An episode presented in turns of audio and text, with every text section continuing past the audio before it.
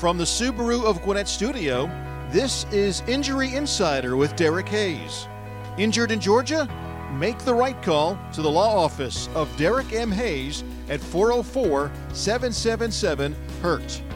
Injury Insider is presented by Status Home Design, your one stop shop for all your home and gift needs. Hello and welcome to Injury Insider with Derek Hayes on Business Radio X. We are broadcasting live from the Subaru of Gwinnett studio in the Sonesta Gwinnett Place Atlanta Hotel. This show will answer legal questions and debunk personal injury myths with insight and expertise. For nearly 25 years, Derek Hayes has represented injured parties in Georgia. Now he'd like to put that knowledge to work for you. I'm your host, Lita Brooks, and it's my pleasure to introduce the star of the show, Derek Hayes. Good afternoon. Good afternoon. Good to see you again. Thank you. Before we begin, a quick reminder that Injury Insider is brought to you by Status Home Design, your one stop shop for all your home and gift needs, and by the law office of Derek M. Hayes. Injured in Georgia? Make the right call to the law office of Derek M. Hayes at 404 777 HURT.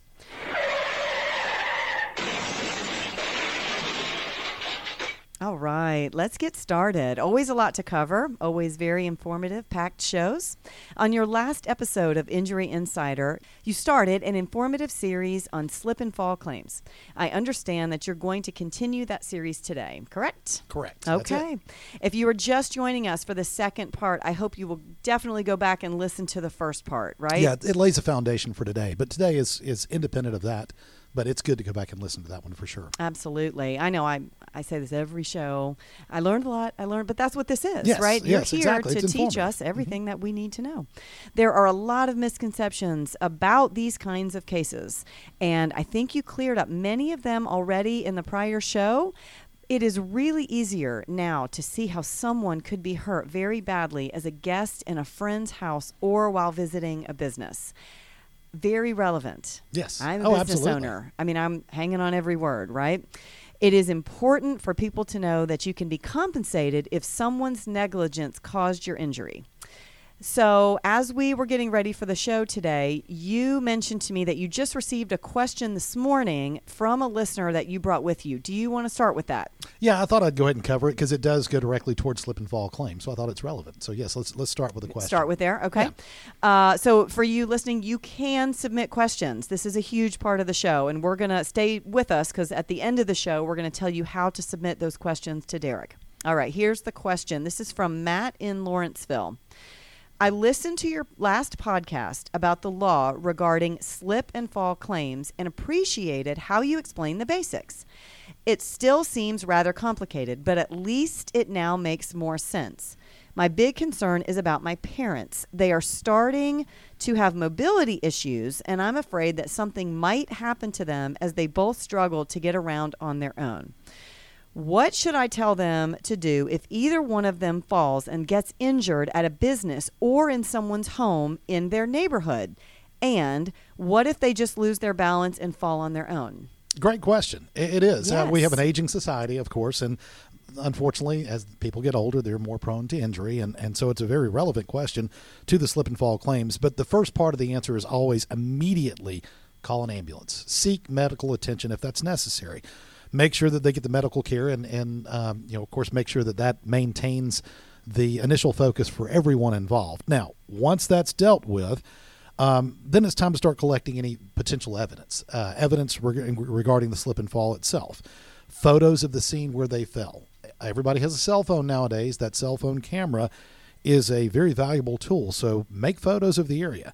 Uh, talk to people. If there are any witnesses that saw what happened, uh, maybe they're aware of the dangerous condition. They maybe saw what made them fall. Get names, get phone numbers, get addresses, be able to reach out to those people if necessary later on so that they can substantiate what they saw.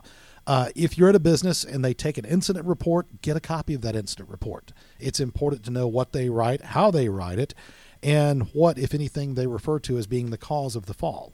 So, with that being said, I know a lot of businesses have uh, security cameras. Can you request video footage? Yes, you can. That's another thing too. Is look around. Uh, you can you can typically see video cameras in the ceiling or on the walls. If you do see video cameras, then use your cell phone. Take a picture of the Okay. location of the of the uh, video camera, because later on, if they say, "Well, no, there's not a video camera in that area," well, yeah, there is, because we have a picture of the one on the wall. It may not have been recording at the time, but there's definitely a security camera there. So be aware of that. And as your attorney, I'll look for prior incidents. I would look for other issues that have happened either in that same business or that same area if that dangerous condition was always present and they never did anything to correct it. Um, and with that being said, also too, do not tell your parents or anyone else that falls. Do not speak to anyone from the business or their insurance company before talking to an attorney, and hopefully that's me. Uh, the reason why is because well, there's several, but one of the main reasons is a recorded statement. They love to get recorded statements from people who've been injured before an attorney's involved. Okay, we're going to talk a lot. I want to dig a little deeper into the recorded statements, but I've got one thing I want to go back to. It's the first thing that you said and immediately call an ambulance. Now, let's say this is our aging parent, right? That's the, Yes. the question that Matt had. What if that parent gives resistance? Oh, I'm fine. Oh, I'm fine. And I know that's of a personal nature, right? It might not be a legal one, but I could see that being very common. I didn't want to, or I didn't treat, or just go a little bit deeper into do you just take this into your hands and do what you think is necessary and what you think is best on their behalf? Well, that that's one of the problems, and I'm glad you asked that because people are embarrassed uh, as they get older. Embarrassed they fell. Um, many times, I don't want to be a bother. Oh, that's just too much trouble for an ambulance to come. But the reality is, uh, unfortunately, as you age, your bones can become brittle. You're more susceptible to bruising, uh, bones being knocked out of place, bones being broken, those kinds of things. And that very minor injury can de- turn into something a lot more severe later on if it's not treated aggressively and as quickly as possible. And an ambulance can at least come out and evaluate the person, your mom, your dad, or whomever, whomever else it may be, right there at the scene and at least render that emergency medical care. Okay. Thank you for Yes. explaining that. Make, that makes a lot of sense. That it is really, truly can be the embarrassment Oh, factor, or maybe right. the injury. It's going to hurt later that night. Yes, It may be there, yes. and in the moment, There's right, going to be adrenaline, Right. anxiety, fear, pain, all those chemical reactions going on in the body. And sometimes doctors refer to it as the brick wall effect. The brick wall effect is you wake up the next morning and you feel like you've run headfirst into a brick wall. It all hits you after those chemical reactions leave the body and you finally relax.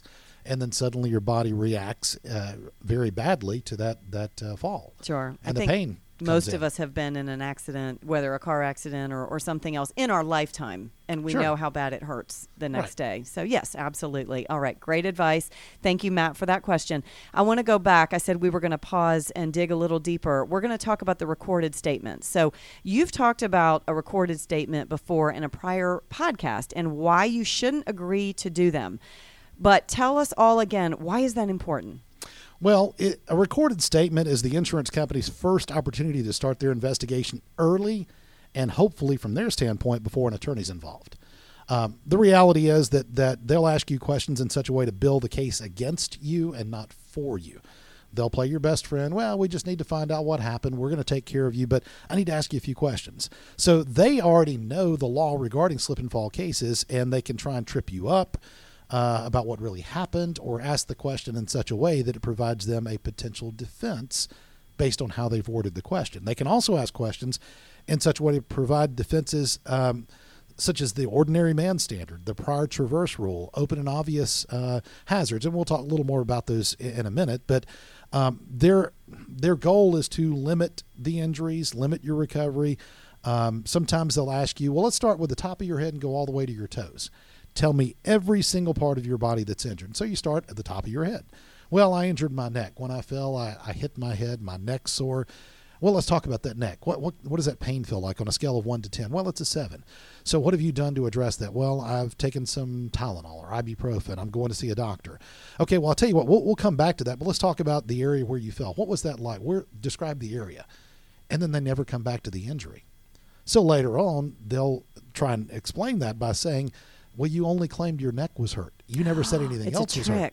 But sure, but, and that's because they've deflected to another question and ultimately try and tie you down to only being injured in your neck and nothing else. You may have twisted your knee, you may have broken your ankle. There are other things that could have happened, but by limiting your ability to respond, it's their goal to also limit the severity of the injury. So if you were on that phone call, you would say, "Hold on a minute, wait. we haven't finished the injuries yet." Oh, absolutely. Right, absolutely. You're right. You just you ask in a and question, my client needs to respond. okay. So they've only covered their neck. Let's talk about the rest of the body and make sure that they address everything that's going on. But also, too, in that moment, a day after, two days, three days, even a week after the fall, you may not be aware of some of the injuries yet. Yeah. So ultimately, this is what I know my injury to be in this moment. It's not a clinical diagnosis. I'm describing the area where I'm hurt. Only a doctor is able to give the clinical diagnostics. That's it. Wow. Uh, so think about this. I mean, they're going to ask you things too, like uh, you know what kind of shoes you were wearing, high heels, tennis shoes, flip flops, whether it was raining outside, uh, where you may have been looking when you fell, if you were on your cell phone. So again, all those things are intended to try and, and prepare the case against you, not for you. And as an attorney, if there is a need for a recorded statement, I'm I'm on the phone, like I said. I'm there to be a filter. I know what they need to know, but I also know what they don't need to know. And my job is to limit it to what they need to know in the moment. Well, that is great advice. Again, my mind just goes, "Wow, they're it's a it's a trick. trap. It, yeah, it's a trap. They're building A their very case. effective trap. They're um, pretending, I guess. Yeah, or they'll play your best friend. Like I said, we're so sorry. We apologize. They're pretending to get facts and, and act like they care and they want to settle this when truly they're building their defense. right, exactly. Oh, my gosh. Thank you, Matt. All right. Well, that's great advice. Uh, let's get back to the answer on the question. Uh, wrap this up. What else do you want to tell Matt? Yeah, and and uh, we kind of got sidetracked, and that's fine. I wanted to, to address those other issues, but they must be able to identify the specific reason why they fell. Uh, as an example, if it's water on the floor or some other foreign substance, if it's a uh, bookcase where part of the, the bookcase is loose and sticking out on the floor and they tripped over that, something like that. But if they simply tripped over their own feet, they missed a step, or uh, sometimes maybe tripped over their shoelace, there is no claim, period. If they don't know or can't see any obvious evidence of what caused the fall, they're likely not going to be able to go any further. In fact, a judge in Georgia would likely grant what we call a summary judgment for the defendant if there is no true evidence of of how they fell or why they fell, and the case will be done at that point. All right. You know, I'm going to stop you right there because I like to dig deeper into these terms. What is summary judgment and how does that work? I thought you'd ask that, and that, that's good because summary judgment is a a legal term we use, but Right. it's also a very effective tool uh, that's used in, in lawsuits. In a personal injury lawsuit, whether it's a slip and fall, a car wreck, a dog bite, whatever it may be, the defense may file for what we call a motion for summary judgment. We refer to it as an MSJ. The MSJ, if it's granted, will end the plaintiff's case right then and there. So the MSJ is a request basically for the court, for the judge, to rule that the other party, meaning the plaintiff, has no case because there are no facts at issue.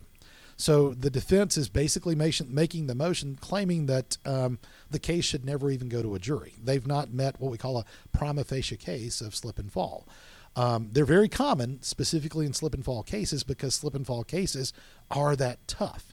Now, you can beat a motion for a summary judgment if you can show, and this is a legal mumbo jumbo thing here, if you can show at least one scintilla of evidence, which is the slightest amount of disputed evidence. Uh, you got to show that there's some something there that a jury can hear about and potentially use that to decide in the favor of the plaintiff. Uh, you must also be able to show that if your fall was caused by uh, what we call a static defect or foreign object, uh, you got to be able to distinguish between those two. All right. So tell us the difference between the two. Break down those terms for us. Yeah, and those were in the last podcast. Another reason why it's great to go back and, and relay that foundation. But a very quick uh, uh, definition of both: a static defect. Uh, think of think of things that are permanent or structural defects like stairs, ramps, doorways, uh, potholes, sidewalks, uh, manholes, those kinds of things. Those are things that are permanent structures. A foreign object is something that um, you typically think about spilled liquids or food dropped on the floor or grease, something that's uh, you know not typically there but then spilled. Okay. Okay. Yep.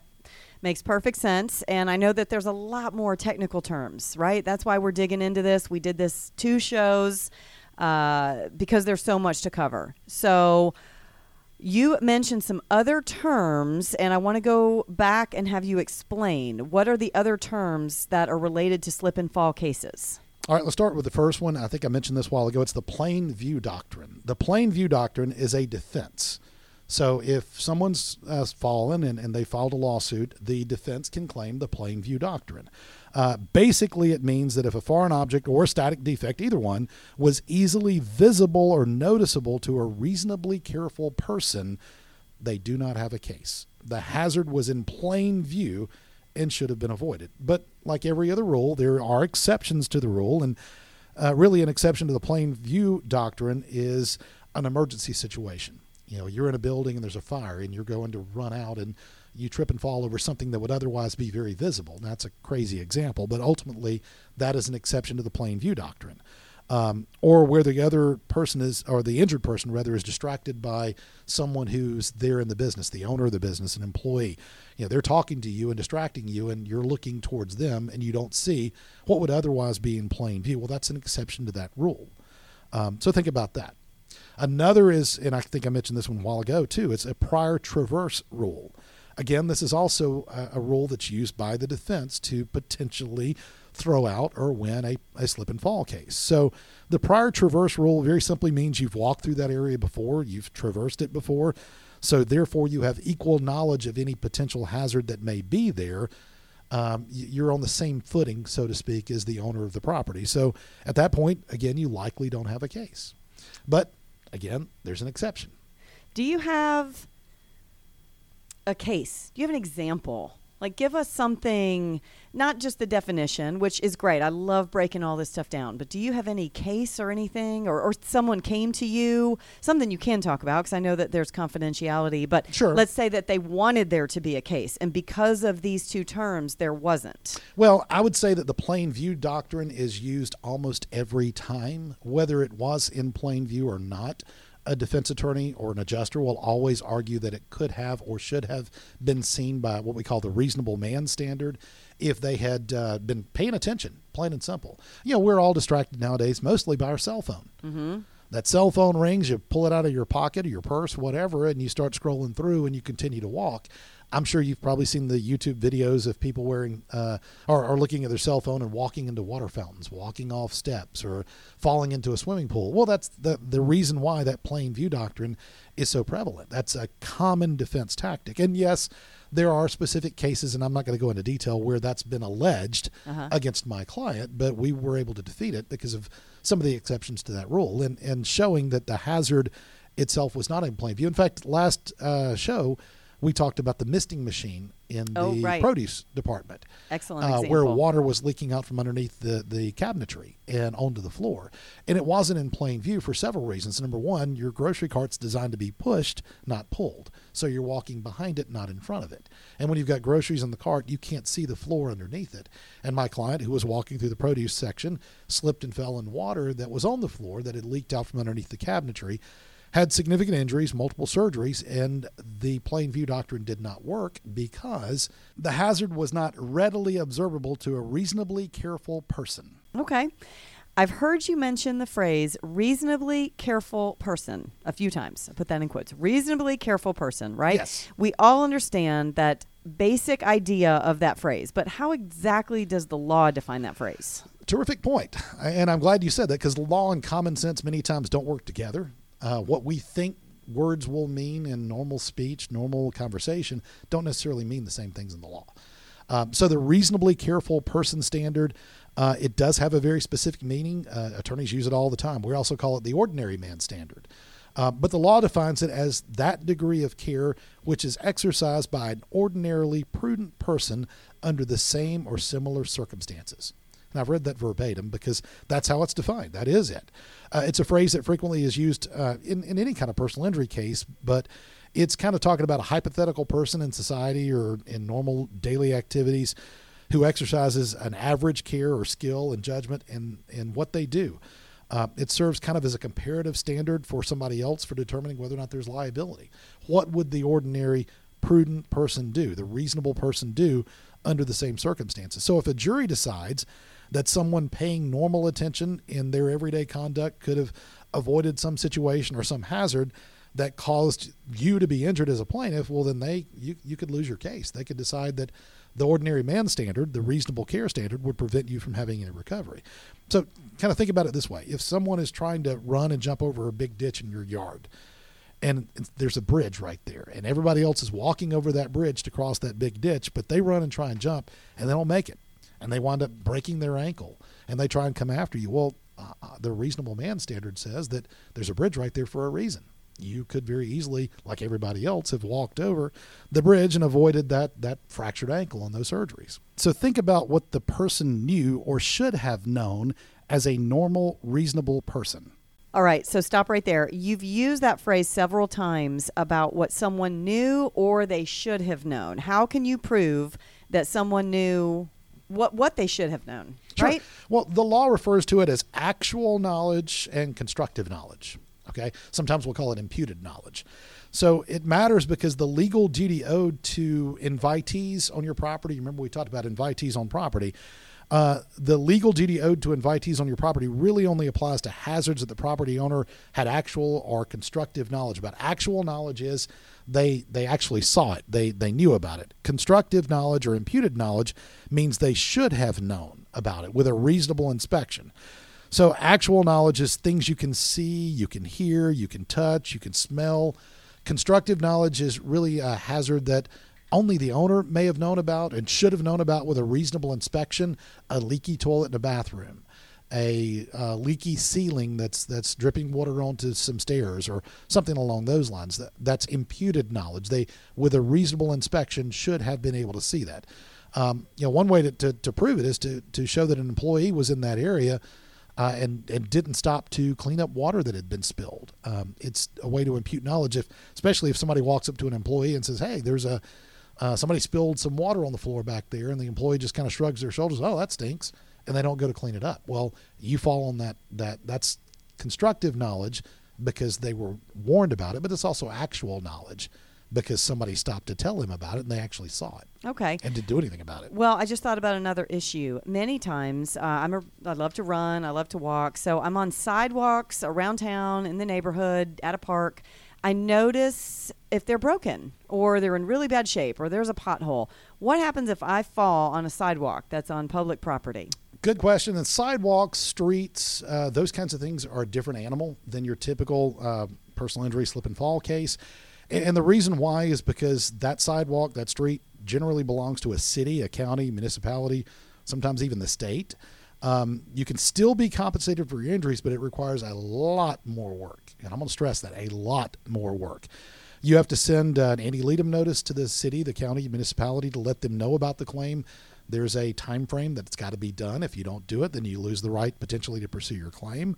So I strongly encourage anyone listening if you have fallen uh, on a sidewalk or street or something that you perceive to be public property owned by the city, the county, or state or municipality, you got to call an attorney immediately because once those t- time frames, those deadlines have passed, then you've potentially lost your right to pursue a claim. There's nothing anybody can do if that's gone. So, um, you know, a couple of final groups that are a little bit different from your normal uh, business owner, your uh, someone else's home, that, that kind of thing would be what we call common carriers and innkeepers. We referenced that at the end of the last we show. We did, right? We kind of did a tease on that. Um, so these groups, the, the common carriers, innkeepers, they owe a much higher standard, a tremendous due of care to uh, people that are on their property. Think about hotel chains, uh, bus companies, elevators, escalator companies. Those are common carriers, innkeepers um, there's a higher standard that's imputed on them to pro- provide a safe environment for someone to be on their property. That's their job. Absolutely. Yeah. Okay. I mean, anything from bed bugs to, I mean, you name it. There's all kinds of things. I know I hate to bring it up because it's a nasty topic, but I have had bed bug calls before. Really? Um, you know, those are very tough claims. They, they really, really are. But that's an example of a higher standard that's imputed on, on, for example, a hotel things that need to be done to provide a much cleaner environment to avoid those kind of things from happening. That might happen at the motel. At the motel, not exactly. the hotel. Yeah. I don't well, know, right? I don't know. I've, I've seen a lot of things. Let's just put it that way. Absolutely. Oh my gosh. Okay. Well, that'll be uh, another topic, right? I'll Yes. make you dig into that another we time. Can, we can do that. Absolutely. Okay. Well, as we wrap up this second part of the series, I want to ask one final question. Based on what I've learned, it seems that slip and fall cases can be tough to prove. And and I don't think that I think that was maybe a misconception Yes, yeah. A lot of people think that uh, slip and fall claims are, and there are bogus claims. Let me make this very clear: there are bogus claims. There are as many bogus claims that are you know potential slip and fall cases as there are claims that are very legitimate that insurance companies treat like bogus claims, where they should settle those cases because there is clear negligence involved. Uh, but yes, uh, as a whole, slip and fall claims are among the toughest cases to prove. They really are because you've got to prove knowledge. You've got to prove that imputed knowledge or, or actual knowledge. Uh, that's difficult. Sometimes just trying to, to show what somebody knew or should have known in and of itself is is a burden that that you may not be able to meet. Um, another thing to think about is that comparative negligence standard we talked about. Mm-hmm. We talked about that in a prior show. It may have been a two or three podcasts before. But comparative negligence, here in Georgia, we have what we call the modified comparative negligence system. It's actually under OCGA 511233, where under the comparative negligence, modified comparative negligence standard, your your fault, your percentage of fault is going to decrease the amount of recovery you get. If your percentage of fault is 50% or more, you get absolutely nothing. So in a slip and fall case, for example, a jury may think, well, it was the ordinary man standard does apply and that tripping hazard was visible but it shouldn't have been there. So we're going to find the plaintiff was 20% at fault and the business was 80% at fault. And let's say, for the sake of easy math, they award $100,000. You're not going to get $100,000. You're going to get now $80,000 under modified comparative negligence because your recovery is reduced by your percentage of fault. So those prior traverse rule, the ordinary man standard, um, you know, all those things we've talked about, those are intended to heighten that comparative negligence standard. And if a jury continues to think, well, the plaintiff should have seen this, or the plaintiff walked through there before, or if the plaintiff had been paying more attention, they may have been able to avoid this this hazard. And all of that kind of adds up to the point where they think, well, you know, the plaintiff, yeah, they're probably 50% at fault, just like the businesses. Business did a lot of things wrong, but the plaintiff potentially could have avoided it. So we're going to say it's 50 50. Well, that happens, you get nothing, zero period. They could award you $100,000, but once they say you're 50% at fault, that big $100,000 number becomes a big fat zero. Wow. How that would be disappointing. Yeah, it is. And that that's why these are extremely tough cases and more importantly, why it's imperative to have an attorney involved. Because one of the the very basic answers to a question can be construed to open the door to provide one of those defenses that would again potentially have a jury find the plaintiff to be at least some degree at fault, if not completely at fault. Sure. If you didn't have an attorney, we go all the way back to the beginning of the show and you get, I don't know, turned around in your recorded statement. Yeah, right? exactly. That, and you just tripped from there and all the uh-huh. way through. Um, yeah, I mean, there's just so many ways. And let's say you said, "Oh, I can handle this. I don't want an attorney," and you get your hundred thousand, and yet you get nothing. Yeah, let me ask you a question. Okay. I'm going to put you in the hot seat for Okay. a second. So, Okay.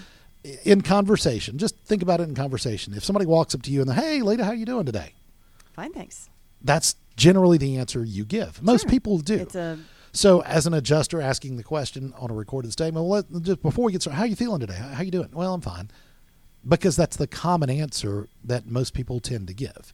Now, you're really not fine if you've got a broken ankle, if mm-hmm. you've got a, a you know a torn kneecap, whatever it may be.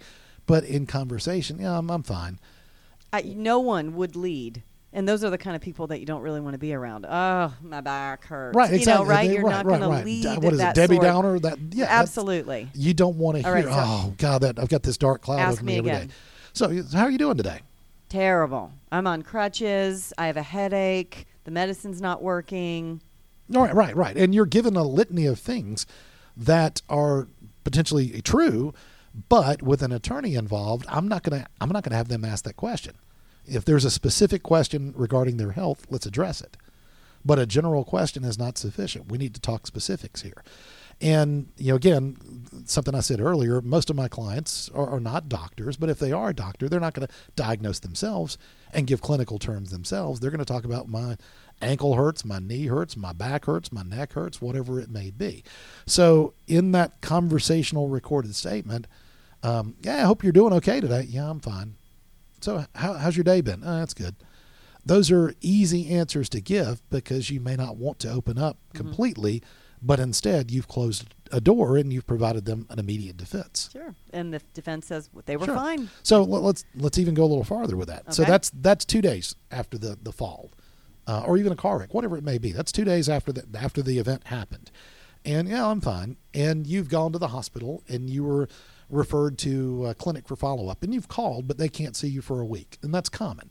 So you make that appointment, and two days after you've gone to the hospital, they ask you, "Oh, I'm doing fine," and then a week passes and you go for your first follow up visit and you wind up having eight or nine weeks or longer of physical therapy. But yet you were on a recorded statement where they ask you, How are you doing? I'm fine. So think about it. I, I can tell you as many times as I have to, the adjuster, and eventually a defense attorney is going to say, Well, you indicated you were fine only two days after this fall. So between two days after the fall and when you started your follow up care, were you carrying garbage to the street and you tripped and fell? Were you carrying groceries to and from the car? Were you cutting the grass? Were you carrying the kids out to the car? What were you doing that potentially caused you to bend, lift, stoop, you know, something that tweaked your neck, your back, your your leg, whatever it may be, that now you're having to go treat with physical therapy that based on two days after the wreck, you said you didn't need. You were fine. I could see you steering the questions to what can you do? Can you pick up the dog? Can Right. you walk the dog? Can And- you right. you know, do this with your kids, right? Um, you want to say, so they give yes, no. No, I can't. My back hurts too bad. I, I can't bend over and pick up the trash. Yeah, and, and yeah. there's ways that questions can be asked in a legitimate uh, fashion to get the information, again, what they need, not what they don't need. And that's the purpose of an attorney being a filter. And that's why, uh, with me on the phone, I'm not going to let you answer questions that you don't need to answer. I'll tell the adjuster, we're not going to answer that. Ask something else. Let's go. Well, I think this just proves over and over and over why they need to call you. Anyone listening, if you think you have a case, if you've been in a wreck, any kind of personal injury, call Derek. And I'm Yes. going to turn this over to you and let you tell everyone listening how they can find you. And don't forget, because we told them at the top of the show that they could also tell, uh, I'm sorry, they could also ask you questions that I will read on the show. So finish up with that and tell everybody how to reach you. Well, I want to say first, the initial consultation is always free. Free. So if you have any concern, any question, you think there's a potential claim, just call me because that is free. It doesn't cost you a dime. But to get in touch with me, we'll start with a phone number 404 777 HURT or 678 225 0970. Next is my website. It's Derek, D E R E K, the letter M is in Matthew, and then Hayes, H A Y S dot com. So DerekMHayes dot com. There on my website, you'll see a chat feature. Uh, in fact, if you're on for just a few seconds, the chat feature will pop up. You can type in a question and you'll get immediate answers. That's 24 hours a day, seven days a week. You can also submit a question directly to me about a potential claim. I'll be the one to receive your email. I'll be the one to respond to your email. If you put your phone number on there and you want to talk about it, then I'll I'll be the one to call you and we'll discuss it.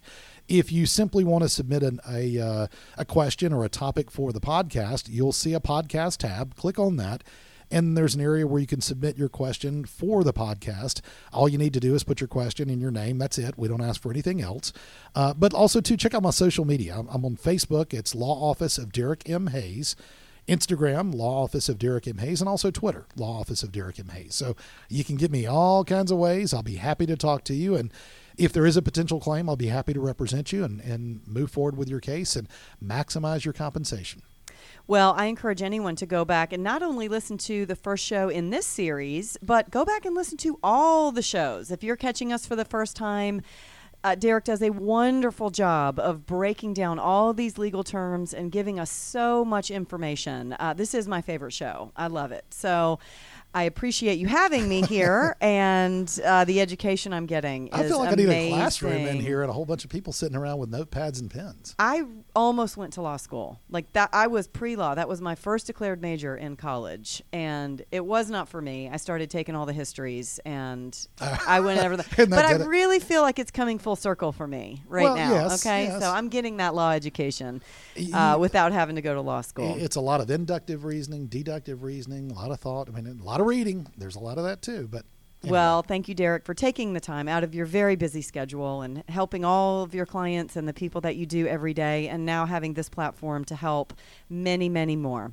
Thank you so much, everyone, for joining us on Injury Insider with Derek Hayes. Presented by Status Home Design and the law office of Derek M. Hayes.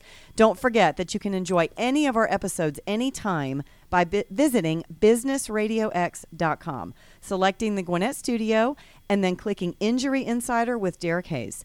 This program is also available on your favorite podcast app. Until next time, for Derek Hayes, I'm Lita Brooks, and you've been listening to Injury Insider on Business Radio X.